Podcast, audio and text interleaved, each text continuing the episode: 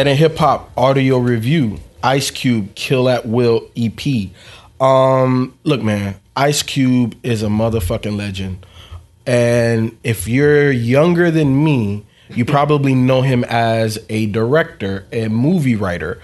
Um, such movies as Friday, Friday After Next, that whole series, Yep. Mama or Daddy, Are We There Yet? Um, you know, and, and, and a plethora of other movies. However, Ice Cube started as a super gangster rapper and ghostwriter for Dr. Dre on the come up and also um, Easy E. Um, obviously I already give y'all a history lesson. Y'all want to know more about Ice Cube? Go and go do your own research. Um, this is not the first time we review Ice Cube though, right? Like we've done a couple of Yeah, classics yeah, yeah. We have on on Patreon. on Patreon. But here we are, Kill at Will EP, uh, seven tracks, 22 minutes, dropped in 1990, Ken. I, and I had to make sure that I, I asked that if it was dropped at that point. And the main reason is because, you know, it, our, our patrons already know, but like oftentimes when we review stuff from this far back, I don't necessarily bop my head to it. You know what I'm mm. saying? I, I, I give it the dusty label. Mm-hmm. This is far from dusty. Mm. And I feel that this definitely aged well over time. Uh, but what made you suggest this? Uh, one, it was it was quick. Mm-hmm. Two is one of his projects that people rarely talk about. Uh, Mm. It's his only EP ever. It dropped after America's Most Wanted in December, and you know it's a good throwback because I, I. I feel like as we do these, adding throwbacks will be a good mix for people. Mm-hmm. Um, but it also has a nostalgic feeling for me because December 1990, I was like 14. So I didn't buy this. Yeah. But on previous shows, I mentioned my homies that were from Chicago. This is how I got it lit from them. So you know, you're back in the day, your friends course, put you on course. music. Uh, it was a little bit harder to come by. Parental advisory, all that stuff, you couldn't buy it. And um, and yeah, one of the things that they, one of the songs they were talking about was jacking for beats, mm-hmm. and how he just took all those beats and started just rhyming over them. And um and I just remember that being like a moment for me in hip hop, the Kill at Will EP, and uh, even before then it was the Hundred Miles and Runnin', which I think I got from my cousin with NWA. But yeah, it was just this one. So I, I was like, you know what? I haven't listened to this in a while. This would be a good time to listen to it. Two of the songs, Endangered Species and Get Off My Dick, were on previous projects. Mm-hmm. But the other ones, the other two, four, five, mm-hmm. and six, even though six was a skit, mm-hmm. were all um, new songs.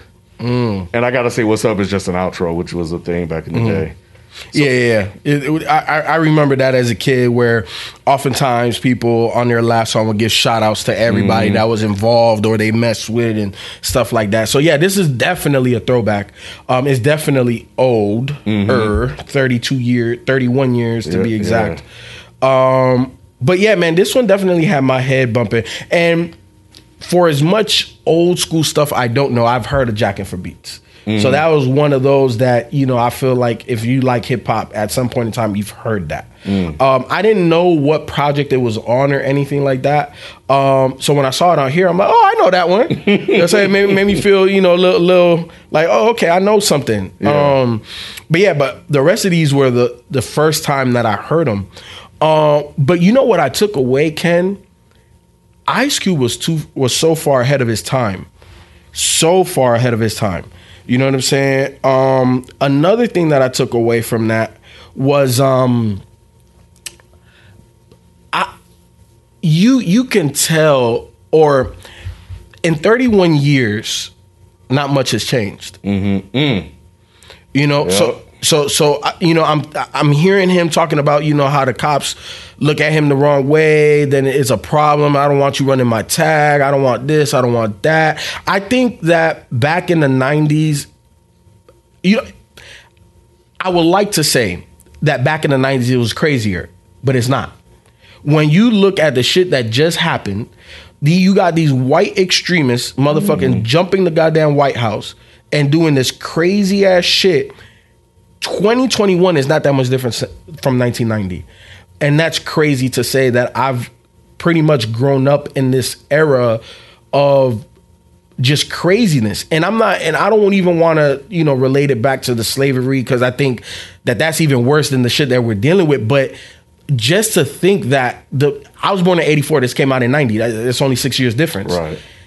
and for the majority of my adult life we've been dealing with the stuff that he rapped about in 1990 so it's like where is the progression what like like what are we really living and fighting for when the shit is still the status quo Yeah, and um, you know, if you guys that are listening to this, you guys haven't heard of this EP, I really encourage you to listen to the product yes and Dead Homies. yep And that'll Yep. really highlight everything that people is talking about. So imagine a 13, 14 year old kid growing up in Mississippi at a school that's predominantly white, hearing the product and Dead Homies at that age.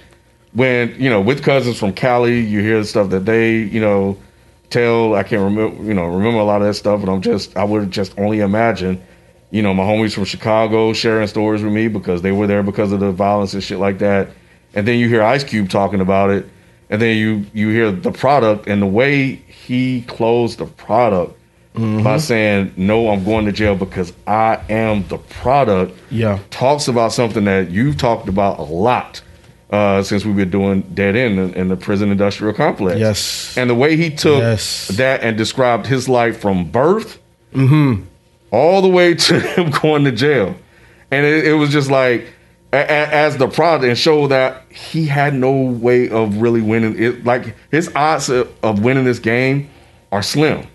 So I thought that was dope. And then to go from taking that and con, and kind of threading the two together. I didn't do this when I was back in 1990.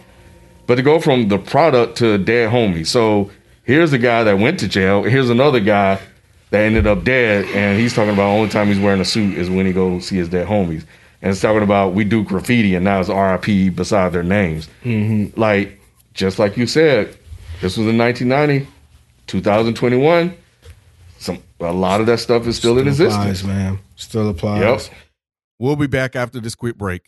And, and yeah, man, I, I listened to this. Like I said, man, it made me bop my head. But then when I started paying attention to the shit, I'm like, man, I want to say that things have changed, but but they haven't. Um, and the product, I'm I'm glad you tied it to the to the actual song that I was referencing. But yeah, man, just like listen to that, man. That that that's why I said Cube was ahead of his time. Cube mm-hmm. was really ahead of his time in what he was rapping. And then like the product is him, but it's also the product of cocaine that was in in, in inter interjected into that community and it mm-hmm. ravaged that community. Yeah. You know what I'm saying? And then they want to blame us when it was y'all that did it. It's mm-hmm. y'all that institutionalized us. It's you that put us behind these barriers. And then you're acting, why are we the ones acting crazy when you're the ones that put the restraints on us? Mm-hmm.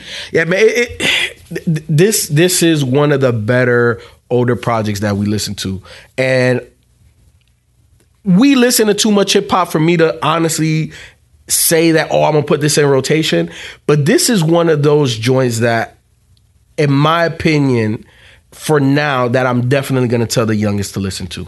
Yeah, I think you could take you know the the additional two tracks, maybe throw them into the library, and they good shuffle songs, you know. Mm-hmm. Um, because yeah, I, I haven't listened to this album in in probably over 10, 20 years. Yeah. So you know, it's not something that I, I revisit, but as we embark on this journey, I felt like this was a good good moment because um, it just it just resonates with me so much during my teenage formative years, um, getting to know a little about more about the world from guys that lived in different cities and you know and grew up differently than I than I did at, at the time.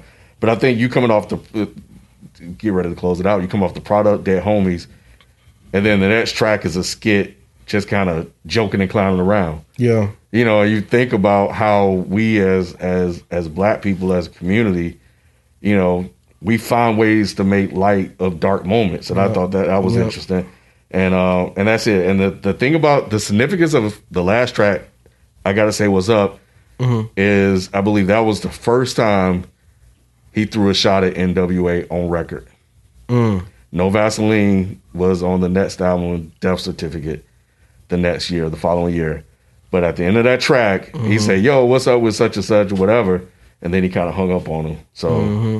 that's another reason why this this EP in in in, the context of hip hop history Yeah. is uh should actually be mentioned more. But yeah, Yeah, no, I, I I agree. Especially off of my first time listening, I, I don't know why it's not mentioned more. I don't know why some of my you know some of the OGs that I know that, that are hip hop heads haven't mentioned this to me. Um, but I definitely want to go back to Dead Homies back real quick. That one resonated with me a lot because when I was growing up in high school, middle school, all that, when I was in Miami, two of my best friends, I'll, I'll mention them by name, Kerwin Clediner and Michael Anthony McQueen.